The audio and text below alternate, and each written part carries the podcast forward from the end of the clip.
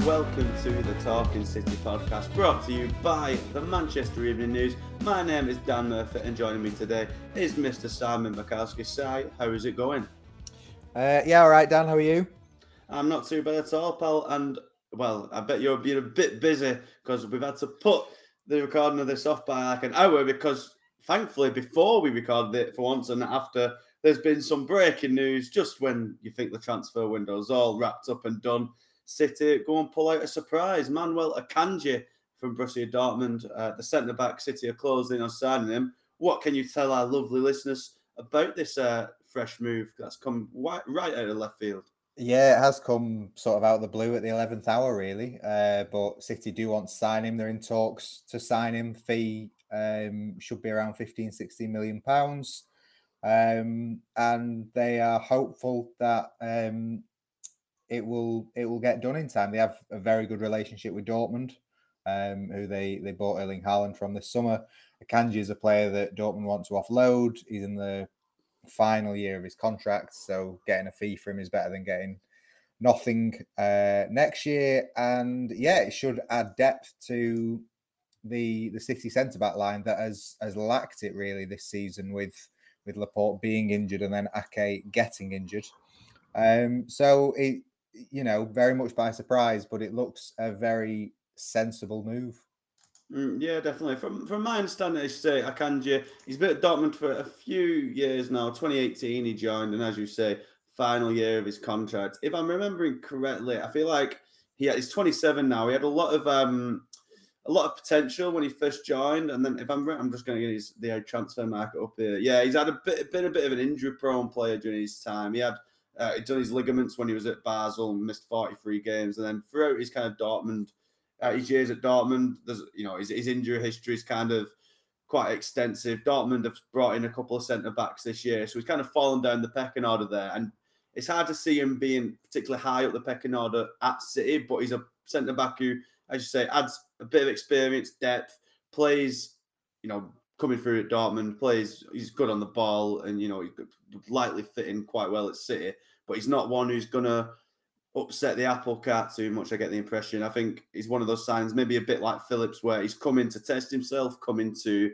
obviously with the ambition of being a regular starter and of proving himself. But I'd, I'd like to think, and you may think at the back of his mind knows that like Phillips was behind Rodri, Akanji's behind Dias, well, probably behind everyone, including Ake when he's back fit. Yeah, I, I think maybe a bit like Sergio Gomez, although he's not quite the same age profile. You know, you wouldn't expect him to be a regular starter, but if he can get five to 10 starts and 15 appearances in the 15, 20 appearances in the season, then um, he, he's more than, than made his money worth because, or, or City have more than made made the money back on him because um, you know they they do lack that that cover in defence. Uh, that was the one real area where where where they are light and um and that addresses that so mm. yeah i mean it's it, it, it looks to be a very good move the like you say he does have um a checkered injury history um so they will have to watch out for that uh, because there's no point sort of signing a player to cover for injuries who is injured himself but you know, City will have done done the homework. I think the player's been sort of linked with various um, mm. Premier League clubs over the summer. I think he was linked with Leicester as as late as last week or this week. So, you know, he's, he's been known to a lot of clubs. Not many have moved for him, but you know, it, has been a while since Man City have made a a bad signing in the in uh, in the transfer market. Yeah, definitely. I think we saw towards the end of last season when the injury crisis kind of hit, and it was really at centre back where it hit hardest. You had Fernandinho reprising his role there to kind of varying levels of success in different games. Laporte was having to play through the pain barrier to the point where he's now missed the first few games of this season. Is still well, he's on the mend. He's back on the grass, isn't he? But he's I don't think he's I think he's still a few weeks away from a return to fitness. So having that depth, I just say Ake's injured, Stones I'm coming back in for his first start this weekend after um, you know missing a bit of pre-season it was definitely seeming like maybe an area that kind of emerged as a bit of um, one that needed strengthening. I think it's quite um, they've just gone out and just improved it quite kind of uh, quite clinically. You know, good price as you say, around 15 million. That's, that's, a drop in the ocean at this point in the transfer window when you look at some of the signings being made over the last few days, especially at the other half of Manchester. So it certainly seems like, a, as you say, a smart signing all round with uh, very little complaints. I'd have thought. Yeah, I think if this, I might be completely wrong on this, but I think they'd still be um, 50 million in profit even if they sign him. So, you know, it, it is really nothing. And um, as well, yeah, if you remember back earlier in the summer, Chelsea wanted Nathan Ake and City were kind of only prepared to let him go if they could get a mm. replacement and um, over 50 million up front. And the, you know, one of the big sticking points was that replacement because no one wanted to come in and sort of be fourth choice um, ahead of a World Cup or, you know, the sort of profile of defender they were looking for. I think Akanji is a slightly different profile, but one like Gomez, um, who will kind of accept that he's not going to mm. come in and start every week, but he can make himself a valuable member of the squad and then and then go from there. So you know, managers and players always say if an opportunity arises in the transfer window, um, mm-hmm. you know, we'll keep our our eyes open for one, and this seems exactly that. Yeah, well, well, I believe Akanji, you know, Switzerland don't have the kind of the biggest depth, and I think they play three at the back, so I don't think his place at the World Cup is in any doubt, really. No matter how much he plays, as long as he's fit, and you know, I say, even if we saw with Zinchenko last year, only made 15 appearances, was it? But if you play well enough in those 15 games, they can make all the difference, just as Zinchenko's did. You know, defense has been a bit of um over the last two games. It's been a bit of um a sticking point and one that maybe did need strengthening because you know we had the the thrilling three three with Newcastle last week, which I wasn't here to talk about, unfortunately, because what a game that was. But then they followed it up with perhaps an even better one um, this this past weekend, four two victory over Palace going 2 0 down within the first 20 minutes or so at home before we kind of get on to City being mint and them winning comfortably at the end and whatnot. These last two games, I thought the Newcastle matches, particularly, they got ripped to shreds at times. Saint Maximin had probably his best game in it from what I've seen in the Premier League, and he's had some good ones. He really did tear, tear Walker a new one at certain points. And then you had this match here where it didn't seem like Palace had quite as much attacking ascendancy, but kind of maybe latched onto two maybe defensive um, lax, lapsing concentrations, perhaps from set pieces. But the defense so far this year, you know, it doesn't matter if they score more than their opponents, but it's certainly an area that maybe is a bit concerning already. You know, it doesn't matter now, but when you get to the last stage of the Champions League, um, it certainly does. Yeah, and um, I mean, we spoke to Rodri after the game. That was probably like I don't know, 45 minutes, an hour after the final whistle. And like the players had already spoken about how they've already conceded more goals from set pieces this year than they did last year. And they're only four games in. So so they know it's an issue. I think Newcastle, like you say, they got torn apart. There aren't too many attacks that can do to them what um what the Newcastle attack sort of can and did do to them because you don't have not many teams have a player with the sort of profile of Saint Maximin and the the speed of Wilson up front. I think the the bigger worry was Palace, where they were just bang average, and you know you're two 0 down, and you sat there and you're thinking, well, the the short at centre back because the um, Stones and Dias started. They were the only two centre backs in the squad um, and Mbete injured as well, I believe, at the minute. So even the young yes, backup. Yeah, yeah, because he um, he came off in Barcelona, had to be stretchered off. So, mm. um, so you're thinking the short at centre back, and you're thinking on top of that, um, Kyle Walker, João Cancelo both playing terribly, um, and they've decided to bring in this, you know, untested, really uh, Sergio Gomez.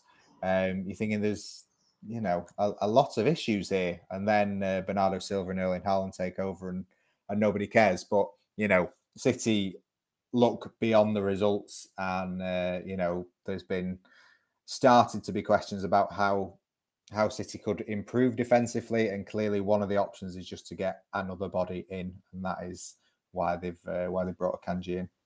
You think it could be a case of kind of competition, maybe a bit of maybe um complacency, maybe or something like, or maybe just early season rustiness because City haven't defended this poorly for, probably since this for season after Kompany left, and there was a bit of kind of uh, you know there was a hole that needed replacing, and they were just lacked you know they missed Kompany so much and didn't find his replacement until Dias came in the following year. Um, maybe it's just a you know early season jitters and whatnot. Because you know we weren't saying this after the first two games when they'd kept clean sheets, but it's just such a mad contrast to those games already. Yeah, and um, you know Guardiola was sort of keen to mention today how um, they didn't really concede a lot against Palace. They didn't concede a lot of chances. It was just that the sort of they conceded two really big chances um, that were that were put away, and you know the Palace free kick for the first goal touches three City players and no Palace players in the box. So it, it's like when you when you're conceding goals like that, something's really really wrong, or it's just one of those things that probably happens once every 30 games. And and it's probably more the latter with City but um but when you concede twice from set pieces you know you do have mm have issues. So you know, they, there are things that they need to sharpen up on. Having been so good at set pieces last season, you would think that um, they will sharpen up on those things. But until they do, the the questions are are going to be there. Mm. Yeah, I do think I think the fact that it's like kind of two games on the bounce um, is the maybe the worrying bit.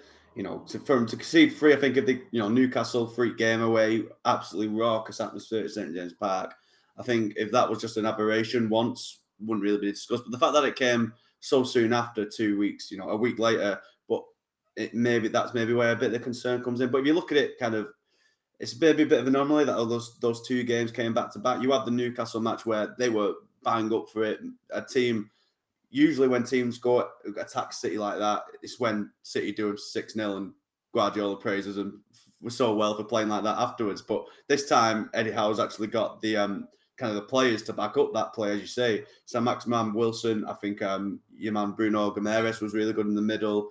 Who was the who was the other winger? Um, Almiron. Almiron. Almiron played really well as well. Um, of course, after what Grealish said last year, of course, of course. But and then you have Palace, who are often a bogey team for City, and I've given them issues in the past. I think having those two games maybe next to each other, you know, we'll get to it, but they've got Forest next, and you can't really, from the way Forest have started, you can't really see anything but a dominant City winning a clean sheet and back to kind of normality. I think just having those two games which pr- pr- bring their own problems that are a bit difficult for City in the grand scheme of things, maybe just makes things seem a little bit worse than they are. Yeah, we, we overanalyze a lot at the start of the season, and Newcastle away has been a bogey team for for City. Um, I think they've not won three out of the last five league games there now. So, you know, that's a bogey team. Palace at home has been an awful fixture for for City. So you know to come away with four points from those two games is is, is very good. Um, you know Liverpool dropping points at home to to Crystal Palace, and you go, oh, it's bad Liverpool, but it's like but it's also a, a pretty good Crystal Palace team. Um, and also, you know, Liverpool historically have struggled at Old Trafford. I know they absolutely rinsed them last year, but you sort of the it's very hard to to forget these kind of uh, reputation. You know, City have struggled at Anfield for so long. It's not by fluke. They don't start mm. by zero every time. You know that you get a feeling around teams and yeah. stadiums, and and uh, and it's difficult. And City will have known that Palace are were a bogey team for them, um, and especially when they're two 0 down, they're thinking, you know, what, where do we go from from here? But um, yeah, I think the fact that it has been clustered together, and if you are including the Barcelona game, then that's um, another three goals conceded mm. in a hmm. game. So, so you know, City are under no illusions. They need to stop conceding silly goals. If they stop, you know, getting the basics wrong, then they will concede fewer goals. And I think you know they they've they've got two of the teams that tend to hurt them more than any others out the way now. So you know, if if he concede plenty against Forest, then you start to worry. I think.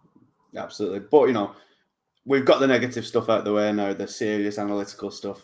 They still won the game, and it was largely due to the man. The moment he's still going stronger. You know, I, I, we played. Devil, I played Devil's advocate a few times ahead of the season, but he's smashing every possible doubt out of the window. Erling Haaland, the first hat trick of many, many, many, I should imagine, and they were just all sort of goals that just uh, he's going to score so many at City. You know, tap ins, headers, um, and then that third one when he just bodied a defender and stuck it in. It was honestly, it was unreal. I was watching it, um, just watching watch the highlights there, and he just kind of with ease just holds him off as if he's not a six foot two centre back trying to get him off the ball. And then he, he uh, the third goal, man, it was he shot so early. It, it seemed like he shouldn't wasn't even in a, like a shoot. His, his body didn't look like it was in the right place to shoot. It seemed like he was still on the kind of on the turn or wasn't really facing the goal. He just lashed it straight in. I mean, what a performance! You know, to to that's what City want him for in those games where they are in the bit of the dirt to get those chances and put them in, no missing. Unreal. Yeah, yeah, yeah. It, it's hard to sort of talk about him without sort of just getting carried away, basically. But he is phenomenal, and it for anyone who's lucky enough to watch him inside a stadium, like the things he does, he like it, it feels like he sort of bends time around what he wants. So when Gundogan gives him that ball for the third goal, you know it's a goal as soon as the ball is played into him. But the way he is sort of able to control the ball, hold Ward off, and just leave him on the floor without even touching it. Mm. And then, like you say, getting the shot away past the keeper before anyone's. He sort of like slowed the game down and then sped it up uh, within four seconds. And um, you know, he, he is he is a game changer. Um, and yeah, you know, and any doubts about him must surely be mm-hmm. be over um, because it, it's just and and as well, you know how he whips the crowd up. He was fantastic. He was um, really going for it. He never sort of ducks out of the game when they were when they were two 0 down. And um, yeah, I mean, what a player City have on their hands, and it's you know uh, it's a joy for City fans, but anyone who gets to see him in the Premier League this season and future seasons just enjoy it because mm-hmm. you can sort of inside the stadiums as well. You can almost kind of smell the desperation from from opposition defenders, and it, it's not like they're terrible. It's just that they know they have to be like ten out of ten all the time, mm-hmm. Yeah. and the, the, the second they're not, he's going to pounce, and that is exactly what he did on on Saturday three times.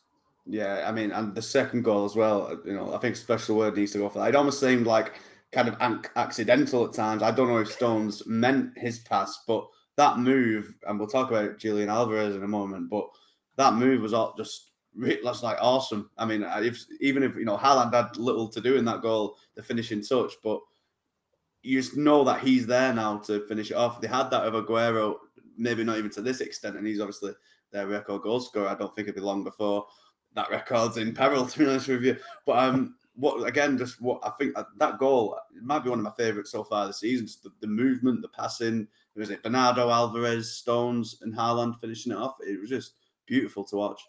Yeah, and uh, so Bernardo plays one twos with both De Bruyne and Alvarez. I don't think mm-hmm. I realized at the time. Bernardo absolutely hammers it at Alvarez. Yeah, he does. Um, and it's like amazing control, and then to give it him back, and uh, and then yeah, whether it's a, a shot or a a lovely assist from John Stones. It's uh, Haaland. Haaland is there, and that's what Guardiola has been telling the players. You know, mm. Haaland will be there. You, you, don't need to sort of try anything fancy to find him. He'll be there, and that's what Foden did for for his first goal, and that's what obviously happened for his second goal. And then you know, Gundogan made no mistake in finding him uh, for the the last one. But yeah, and, you know, a word for Bernardo Silva because he was as good as Haaland, um, getting City back in control and having, you know, a, a very good game while still there is like one percent of uncertainty around his mm. around his future. So no no messing around from from him. No, you're right. I was just going to go on to Bernardo now, as you say. Um, he started in Barcelona last week, and it's must you know that's kind of the place where he seems like he wants to go if all things could be equal. But again, just like last year, even though there is this uncertainty surrounding him and you know there's maybe personal reasons why he wants to leave and whatnot, the fact that he's still just being the kind of ultimate professional, getting his head down. You know, we've seen it from see it from other players in the transfer window this summer already. Like some players can easily, I think, is it was it Willy Boly at Wolves didn't turn up to play this week, wasn't it, or something like that. Um, there's been, I think, Fofana at Leicester as well. Similar hasn't been picked recently amid his kind of links to another club.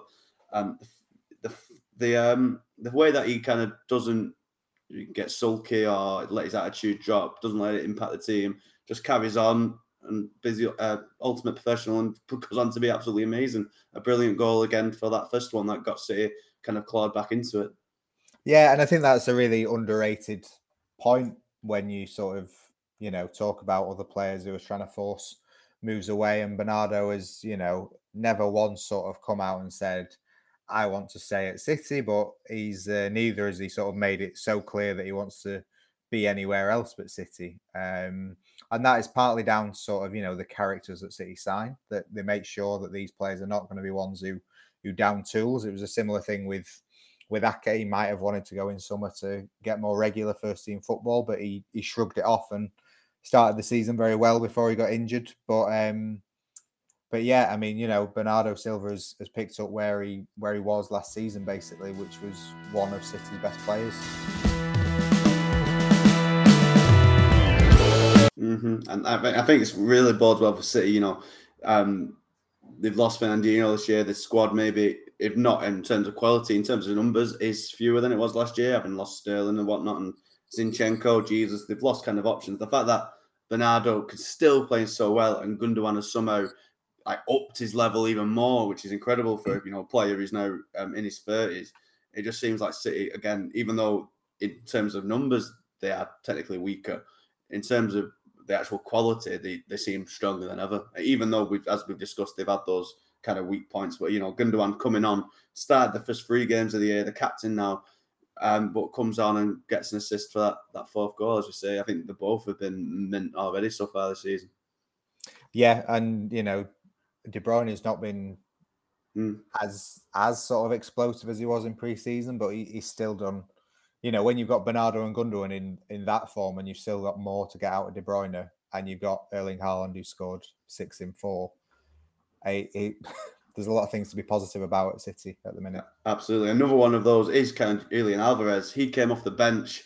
Um, I think it's quite telling that Guardiola called upon him when the going was tough. It shows that he has a lot of trust in him, and as as we mentioned, played a vital role in, in that fourth goal. Um, how, how did you rate his showing? Is it is it the first time you has he been like the first time he's played um, competitively for City when the, it's not been kind of game over? Is it is like his first? I'm trying to recall off the top of my head. Well, uh, yeah, well, involved. To define the community shield for competitiveness, it's competitive when you win and not when you lose. Into. Of course, yes. So he so so he did come on and get the equaliser uh, against Liverpool in the Shield. Um, I hadn't been that impressed by him in the mm. first few games. I hadn't seen much from him. Um, he was really good in Barcelona which you know it was a friendly, but it was a strong Barcelona team. He got a tapping of a goal, um, but a goal nonetheless, and and that seems to be the thing with him. He's involved in goals and he's around when City score, and he he was superb on Saturday, really sort of fundamental to their comeback. He was involved heavily in in two of the goals. Um, and and yeah, and you know, City have six games in the next 18 days. Alvarez will start some of them and he will start some over Haaland. And whether that's whether that starts with Nottingham Forest or not uh, remains to be seen. But it is a, a, case of when rather than if Alvarez will start games over Haaland because that is how highly he is rated. Yeah, absolutely. I, you know, we'll, we'll come on to Forest shortly, but kind of before then, you mentioned it a couple of times. You were in Barcelona um, in midweek for the friendly. Um, it seemed like quite a good game, three three in the end, um, I believe. But um, how was how was the day? I know it was for a good cause, um, but you know it's still strange, even despite the good cause. A, a, you know, a friendly, and uh, once the season's already begun, what we did kind of mention, what happens if there are injuries, did come to pass. But do you think City are holding much of a kind of anger about that? Do you think there'll be much regret, even though despite it, or you know, and then uh, again how how was the the evening? It seemed like a full house as well at the the Camp Nou. Uh, yeah, it wasn't a full house, which no. um, it was my first time inside the Camp Nou, and uh, yeah, ninety one thousand, but there were like still lots of empty seats, so it's uh, just kind of drives home what a huge stadium it is.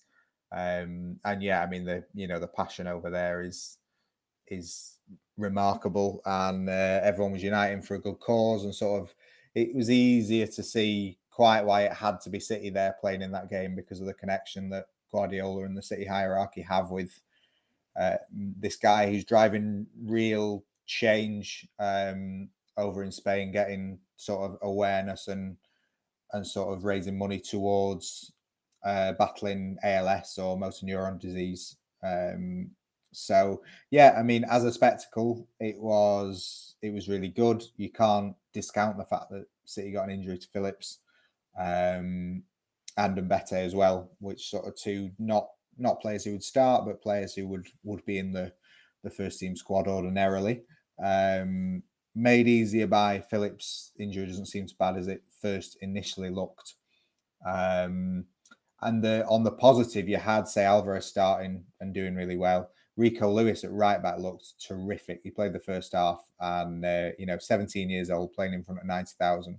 Ferran Torres is up against him, and uh, yeah, he gave he gave as good as he got.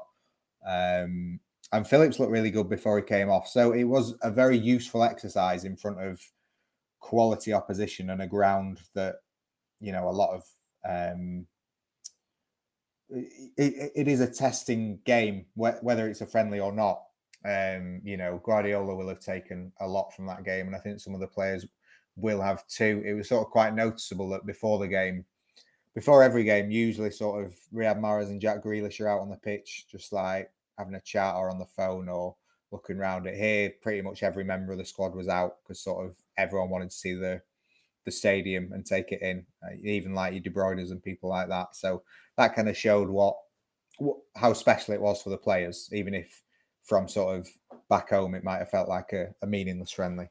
Yeah, definitely. I say good cause and great game. Um, to boot, you know, there was an experiment from Guardiola as well. Kind of Walker played at centre back, I believe. Like, how, how, did that go down? Is it, you know, probably not now Akanji's in, but you, could you ever see it being something that happens at City? He's of course got a great experience with uh, playing in a back three with England and always done really well there. So it's not something he's like unfamiliar with, really. Yeah, I think it's an option. He can help out that way. I don't think, um, you know, he will be. It will be sort of first option or anything like that. Um, although it was it was easily his most comfortable game of the three he played that week, um, even though it was at centre back. Well, yeah. Well, you know, you mentioned Lewis there, and I I went to the under 23 is his first home game of the season a couple of weeks back against Leicester, and it was the game after the day after Lewis came on for his was it against Bournemouth? I want to say he came on against for the last eight minutes. Yeah. Um, yeah. and he, you know he played the the day after there, and he was brilliant again. There was one point when Leicester tried breaking from a corner, and he from down their right side, so he kind of belted it from his across the pitch to kind of clear a challenge. And yeah, I should say only 17, captain of the under 18s last year, and already you know really progressing. So if even if you know if Walker doesn't kind of get back to his best, maybe one to keep an eye on there because he certainly looks like a great player in the next one off that kind of production line. And you know, as you say, that the fixtures are going to be coming thick and fast soon. City are going to have to call on kind of every hand on deck um, when the games start coming. And a big part of that is because the Champions League is nearly upon us. The draw was made on Friday or Thursday last week. And City, well, it's certainly got some nice away trips for you, my mate. Sevilla, or Sevilla, Sevilla, Sevilla, my apologies. Borussia Dortmund and FC Copenhagen. Certainly some great away draws there for the City travelling faithful. And um, you, you look at it and you can't really see City doing anything but finishing top, really, can you? No, it looks a very nice draw. Um, you know, Dortmund do not have the the star names that that they've had for the last few years. Um, obviously, they've lost Haaland, but also Sancho, Bellingham still there, but you know it, it's not as strong a Dortmund team as as it has been. Um, you wouldn't expect Copenhagen to offer any issues, and then Sevilla as a as, as a top team are, are not too bad either. You know they they've done very well in Europe, um, but City should be looking to to beat every one of those teams home and away really if they're mm-hmm. if they're on form. So there shouldn't really be any issues with with finishing top of that group. Which uh, which away trip are you looking forward to the most? Um, I think it's a really nice mm. trip for City fans, unless they've been to them before, because you know City have played them all before. But each each city's got something about it. Um, Dortmund probably the least to it outside the game, but then you know that that atmosphere will be pretty special as well. So so yeah, it's really nice for for City fans to to get that draw. Um, just like a, just a, a quick turnaround, really, for for everyone. Mm-hmm, absolutely. I mean, there's some tasty draws elsewhere. Um, I think Group A, Ajax, Liverpool, Napoli, and Rangers. That's that that could get tasty in some certain points. That's for sure. Group C is the obvious kind of group of death with Bayern Munich, Barcelona, Inter, and then poor old uh, Viktoria Plzeň. Um, unlucky lads. And then we've got a few more Milan and Chelsea in Group B, um, Real Madrid and RB Leipzig, and Shakhtar and Celtic. I feel like they draw each other all the time. And then in Group H, PSG and Juventus have got each other with Benfica and Maccabi Haifa. You know, we all know how the Champions League group stage goes. These times, it's the, the richest teams get through. Six, you know, sixteen teams go through. It's usually um, the sixteen richest that go through. Maybe the odd aberration every now and then. But um, there's certainly some interesting fixtures looking like in the group stage. Um, any particular ones standing out for you? Group A for me just hmm. looks, mm. uh, you know, big. I mean, Napoli, I sort of have a soft spot for Napoli anyway, but mm-hmm. um, they they've had a really interesting summer and sort of got rid of a lot of like their most popular players, but have started really well. And they host Liverpool in the first game week, so um, you know Liverpool, who normally do so well in the Champions League, have got a really uh, tough, tough group of sort of tough places to go. Uh, but equally, no one will fancy going to Anfield. So group group group A for me is the is the one to watch. Absolutely, absolutely. I'm sure we'll all be watching with a very keen eye um, as we see who gets through to the knockout stage. But as you said earlier, Simon, you know a tough, um, an intense run of fixtures now begins. We've had the leisurely period of one game a week for all of what six weeks has it been? Five weeks since the season began. But you know, starting tomorrow, the first midweek fixture of the season, minus obviously the Barcelona friendly, which is an extra little one in there. Um, City travel, uh, City host Nottingham Forest, Eve rather Premier League new boys who've had a mixed start to life in the Premier League. It's hard to analyse them when it looks like every time I look at them, they've added a new player to the squad. But Renan Lodi from Atletico Madrid is an absolutely insane signing. I remember him rinsing United last season when they knocked them at the Champions League. That one seems like the sort of player that City may be thinking, why the why didn't we go for him and we need a left back? Because um, he looks like a really good player. But how do you see City kind of approaching Forest? You know, it seems like there's there's kind of maybe thinking that Haaland should maybe get a rest here and Alvarez coming. I think everyone expects Haaland to be rested either for um, for Forest or for Villa at the weekend, and Forest seems like an obvious uh, choice for for many um, to bring Alvarez in. Um, I, I mean, Forest have started all right.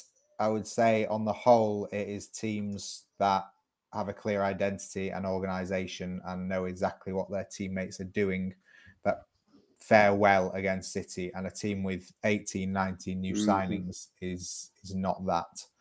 Um, so I think that, you know, it, it's obvious why City are big favourites for the game. They'll be looking to sort of build on their the form that they've shown already. Um, and yeah, I mean,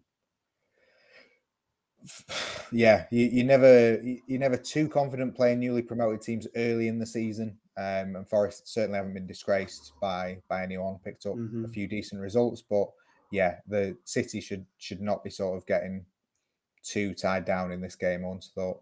Yeah, yeah. I, I really rate Steve Cooper as a manager. He's done an excellent job there, you know, considering where Forest were last year at the bottom when he took over seven games in, I want to say, to get them up. And, you know, it, it looks like they've made a stupid amount of signings, like full and like Fulham did a couple of years ago, and that rarely works. But you know, Forest did lose half of the, t- the squad that kind of got them promoted. They lost the goalkeepers. They lost um, Djed Spence. Um, I think the captain uh, he was at Grabban, is it? I think he left. It's like they've lost a lot of the core squad, so it makes sense that they've had to sign a fair few players. I think 19 might be, um, I'm not done with the sounds of it, might be taking, um, you know, risking it a little too much. But Cooper's a really good manager, and I, I kind of expect him to get Forest to where you say there, to be organised, to have that kind of um, understanding of what jobs everyone's doing. I expect that to be the case when they next play City because he's a really good manager. Whether that'll be too late for Forest to kind of stay above the kind of parapet of, um, of relegation. You know, there's a lot of teams who are in contention for that bottom three this year, and Forest is certainly amongst them despite their good start. But as you say, now it just seems like there's so much kind of change there that City shouldn't have, you know, especially at home, City shouldn't have too much problems kind of dispatching them. But, you know, it's hard to say when they've had conceded. What is it now? Uh, two, six, five, uh, nine, nine goals, eight goals in the last three games if you include Barcelona. So, by no, no means a given. No, um, it, it's really hard if you're a promoted team coming up because you don't spend enough, and people say you're not showing ambition to stay in the league. You spend too much, and people think you pushy and too ambitious. Um, it, it's you know, and ultimately it's defined by results. You know, Marco Silva was spitting feathers at Fulham before season that before the season started that they didn't have enough players, and then they've had a really good start. Um, and and everything is rosy again. You know, everything is defined by by results. Um, Fulham have shown plenty of ambition. They've outspent the Premier League champions this summer, so you know I, I think they will have um, have plenty of games where where that shows. I'm just not sure this fixture tomorrow uh, at the Etihad will be the one, or should be the one. I think City will feel really disappointed if they drop points um, to Forest for those reasons. Really. Can I get a score prediction out of you?